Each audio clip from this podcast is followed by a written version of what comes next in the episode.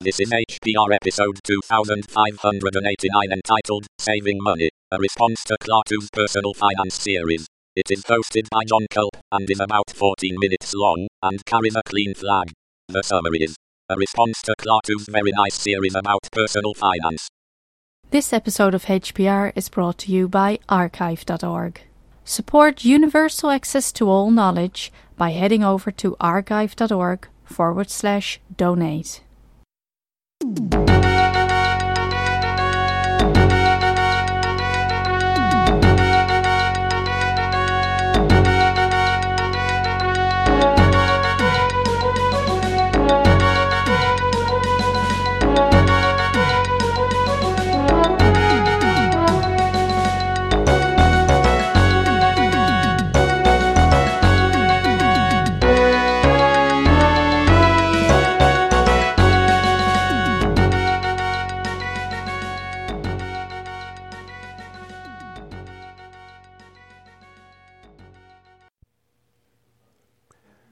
Hey everybody, this is John Culp in Lafayette, Louisiana. You might be asking yourself, who? Who is this? I've never heard of this guy, John Culp. Um, it has been a very long time since I recorded an episode. My apologies for that. I've been very, very busy at work and have not been able to keep up the frantic pace at which I used to contribute episodes. But um, I was listening to a couple of episodes recently done by Klaatu about personal finance. Sorry, the air conditioner just cut on as soon as I was starting to record, and that's going to make noise in the recording here. Um, and uh, wanted to respond a little bit to a couple of things that Klaatu said in there about saving. Um, he's right on point that it's very difficult to save money early on in your career when you're not making very much money because uh, it can be hard just to meet your financial obligations every month. But uh, there are some ways, and I can share with you a couple of the ways that I used to save when I was in graduate school. That was when I was earning a little bit of money, but really not very much. Um, one thing that I did that was offered through the University of Texas, as I was a state of Texas employee while I was a um, graduate assistant at the University of Texas. So I had some teaching duties, and um, and I also worked for a while at the Humanities Research Center on campus. You know, just getting paid by the hour and whatnot. But they offered a pretty easy way to buy United States savings bonds, and um, bonds are. I, I'm not. I'm still not sure whether that was a good idea for me to do it or not. But my parents used to buy them and I think they thought it was a pretty good idea. My dad's pretty savvy financially. He's a guy who grew up poor, and um, and now is living a very good retirement because he had a plan. You know, the, having a plan is half the battle, I think. And he grew up in a family that didn't have enough money to send any of the kids to college, and so he had to figure out a way uh, to make that happen. And the way that he chose was to join the military which paid for his uh, schooling. So he joined the Air Force. They paid for his way through college at Florida State. And then um, he served in the Air Force for 20 years. And along the way, they paid for him also to get a PhD in mathematics, which prepared him for a second career that uh, he started right. You know, I think he retired on 20 years to the day after starting in the Air Force because if you serve 20 years in the Air Force or any of the other branches of the U.S. military, you get a lifetime pension after that of $25,000 a year.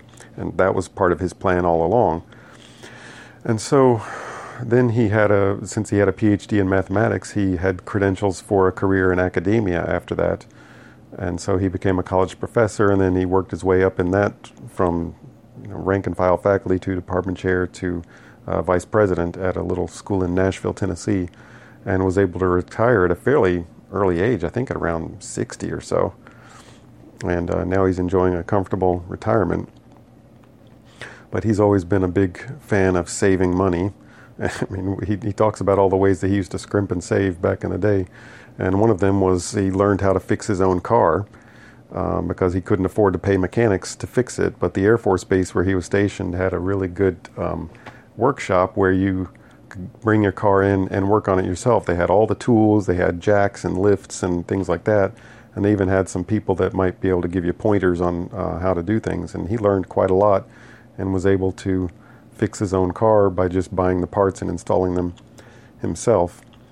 Uh, he and my mom also habitually bought houses that were less expensive and smaller than what the realtors told them they could afford because they also they didn't want to have too high of a mortgage payment. They wanted to be able to stock some of the money away for savings every month, pretty much their whole lives.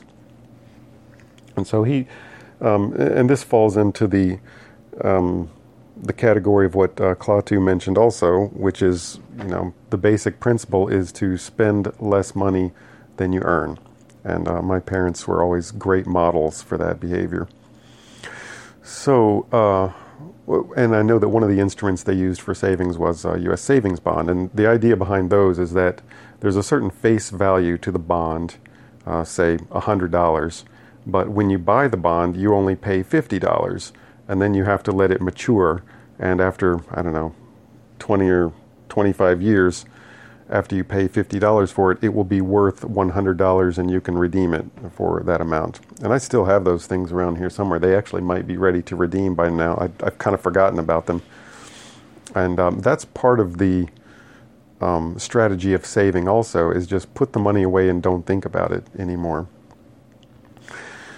The, the more effective saving strategy that I came up with was during the time when I was trying to figure out how I was going to pay for a new guitar. Um, my dad had purchased a guitar for me that got me through college. It was a, a nice guitar, a, a very nice uh, 1969 Ramirez. Got a great deal on it uh, for I think two thousand dollars, and my dad financed that because it was you know, essential to my studies in college, and he had the means and decided to support me, and I'm, I'm very grateful to him for that. Um, around 1993, I think it was, I got on the waiting list for a guitar builder in, um, I think at the time he was in Washington State. He moved out to Hawaii for a while and then I think he moved back to Washington. But his name is Robert Ruck. If you look up Robert Ruck classical guitars on eBay, you'll see his guitars there. They're, they're very, very nice guitars. And he builds them in batches of maybe, I think he builds maybe 25 guitars a year and um, they're not the kinds of things you can just go to the store and buy. Um, but I got on his waiting list, and uh, when I got on the waiting list, he estimated that it would be eight years before my name came up and my guitar would be ready. And so I thought, well, now is the time I need to start figuring out how I'm going to pay for this thing because the price was going to be in the neighborhood of $5,000. And I didn't have any money. um, so uh, I started looking into investments. but like Klaatu said, when you don't have much money to start out with, it can be difficult to gain entry into the investment world. But um, somebody gave me the advice to buy a copy of either Money Magazine or something like that and just look through it for mutual funds. And so I found an advertisement for Transamerica Funds, which is based in San Francisco, I believe. And almost all of the mutual fund advertisements in the magazine required something like $2,500 of initial buy in if you wanted to just buy in some mutual funds. But a couple of them said, well, if you don't want, if you don't have that much money, there's still a way to start investing. And I think the, the campaign slogan for Transamerica was, and I quote, be an investor. So they, they were aiming this particular ad at people who wanted to invest but just didn't have much money. And the way they would let you into the mutual fund market was if you committed to have a monthly deduction from your uh, banking account of at least $50. And so I started doing that. Uh, I didn't have any money to open the account at all. I just pledged $50 a month that would be automatically withdrawn from my banking account and invested into this mutual fund. And so I started doing that and pretty much forgot about it. I think I drew some out when I needed to buy the um, the Ruck when my name came up. Actually, the first time my name came up, I elected to defer for another year because I still didn't have the money. And then when uh, my name came up again, I actually decided to sell my Ramirez, which uh, I was able to sell for four thousand dollars. So I got twice the amount that my dad paid for it, and I still needed to come up with about I don't know six hundred bucks or something. So I think I cashed out part of my mutual fund, uh, which by then had grown uh, a little bit. Um, and after that, I never did stop contributing to it. I still contribute to it. At some point, when I actually got a real job with a salary, I bounced uh, my monthly contribution up to $100. And I think that's where it is now. It's possible that I put it up to $200 at some point, but I just don't remember. I mean, at this point, I'm making enough in my uh, job as a professor and director of the School of Music where I can uh, do um, other kinds of investments as well. But that mutual fund, we actually just drew quite a large sum of money out of that to pay for renovations on a new house that we bought. And it, it illustrates the point that if you just get in the habit of saving this money, even if it's not that much $50 a month or $100 a month and just let it go and forget about it, um, years later, you'll find out, man, there's a lot of money there. I, I think before I took out this latest bid, there was something like $24,000 in that account. And that all built up by uh, contributing $50 a month over a number of years. And um, any of the dividends that were earned on that were just reinvested. And so it just builds up and builds up. The, the main principle with investing is uh, if you can take a long long term approach to it, that's your, your best bet. Now, in my current position, I have something similar to to what uh, Klaatu talked about, which is the, the 401k. In nonprofit organizations, there's a similar instrument called the 503c. I think it's 503 or maybe 503b. Um, 403b? I, I, forget what it's called. But anyway, I, I use an outfit called TIAA CREF, and they are known for um, catering to educators, higher education, and stuff like that but it's um, it's a similar kind of retirement uh, account, and you can actually we actually have a mutual fund through them as well. But they've got different retirement kinds of accounts you can do. And what we do, my my wife and I both, is we have the maximum amount allowed um, deducted from our salaries before taxes and put into this retirement account. It's called a, a tax deferred annuity.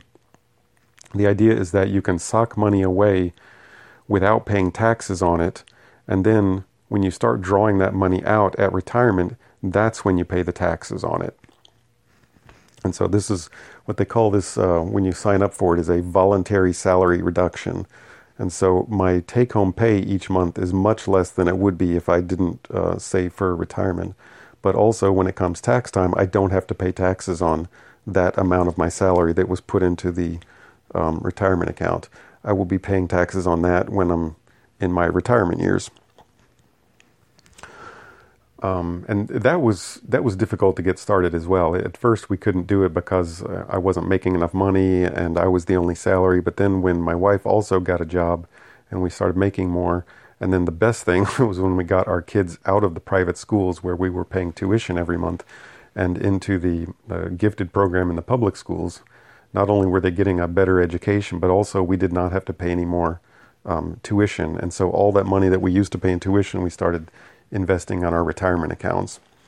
So it, it can take a while to get there in your uh, career, but um, getting into the habit of saving is possible even when you're not making much money. And that's something I would definitely encourage people to try to do. I guess that's all the um, advice I would have. Anyway, also just you know get in the habit of not spending as much on stuff if you don't have to. I mean, even with the decent salary I make, I still do about, I don't know, 70% of my clothing shopping at Goodwill because I can get a shirt there for four and a half dollars and, uh, and let somebody else pay the original price of 40 or 50 dollars for it. You know, why, I mean, why should I pay that when I can uh, buy it used for just a, a few dollars? And so, uh, my wife and I both, even though we could probably technically afford to uh, buy all of our clothing new. We don't usually, just because we're in the habit. Ever since graduate school, that was how we did it, and we're we're just still in that habit. So I don't know. You might call it being a cheapskate, but uh, we call it not spending money that we don't have to. All right. Uh, well, I'm glad to be back on HPR, and I hope it won't be too much longer before I do another episode. I've got a couple more things I want to talk about, uh, including, I'll give a little teaser here. Uh, I bought a 1948 console radio that's uh, powered by tubes, and um, it's really, really cool. So I want to talk about that and, and let you hear it and stuff, but that will be a separate episode. I know Ken Fallon would be very upset with me if I jammed that different topic into this episode. okay? Great being back. I will talk to you guys again hopefully very soon. Okay? Bye.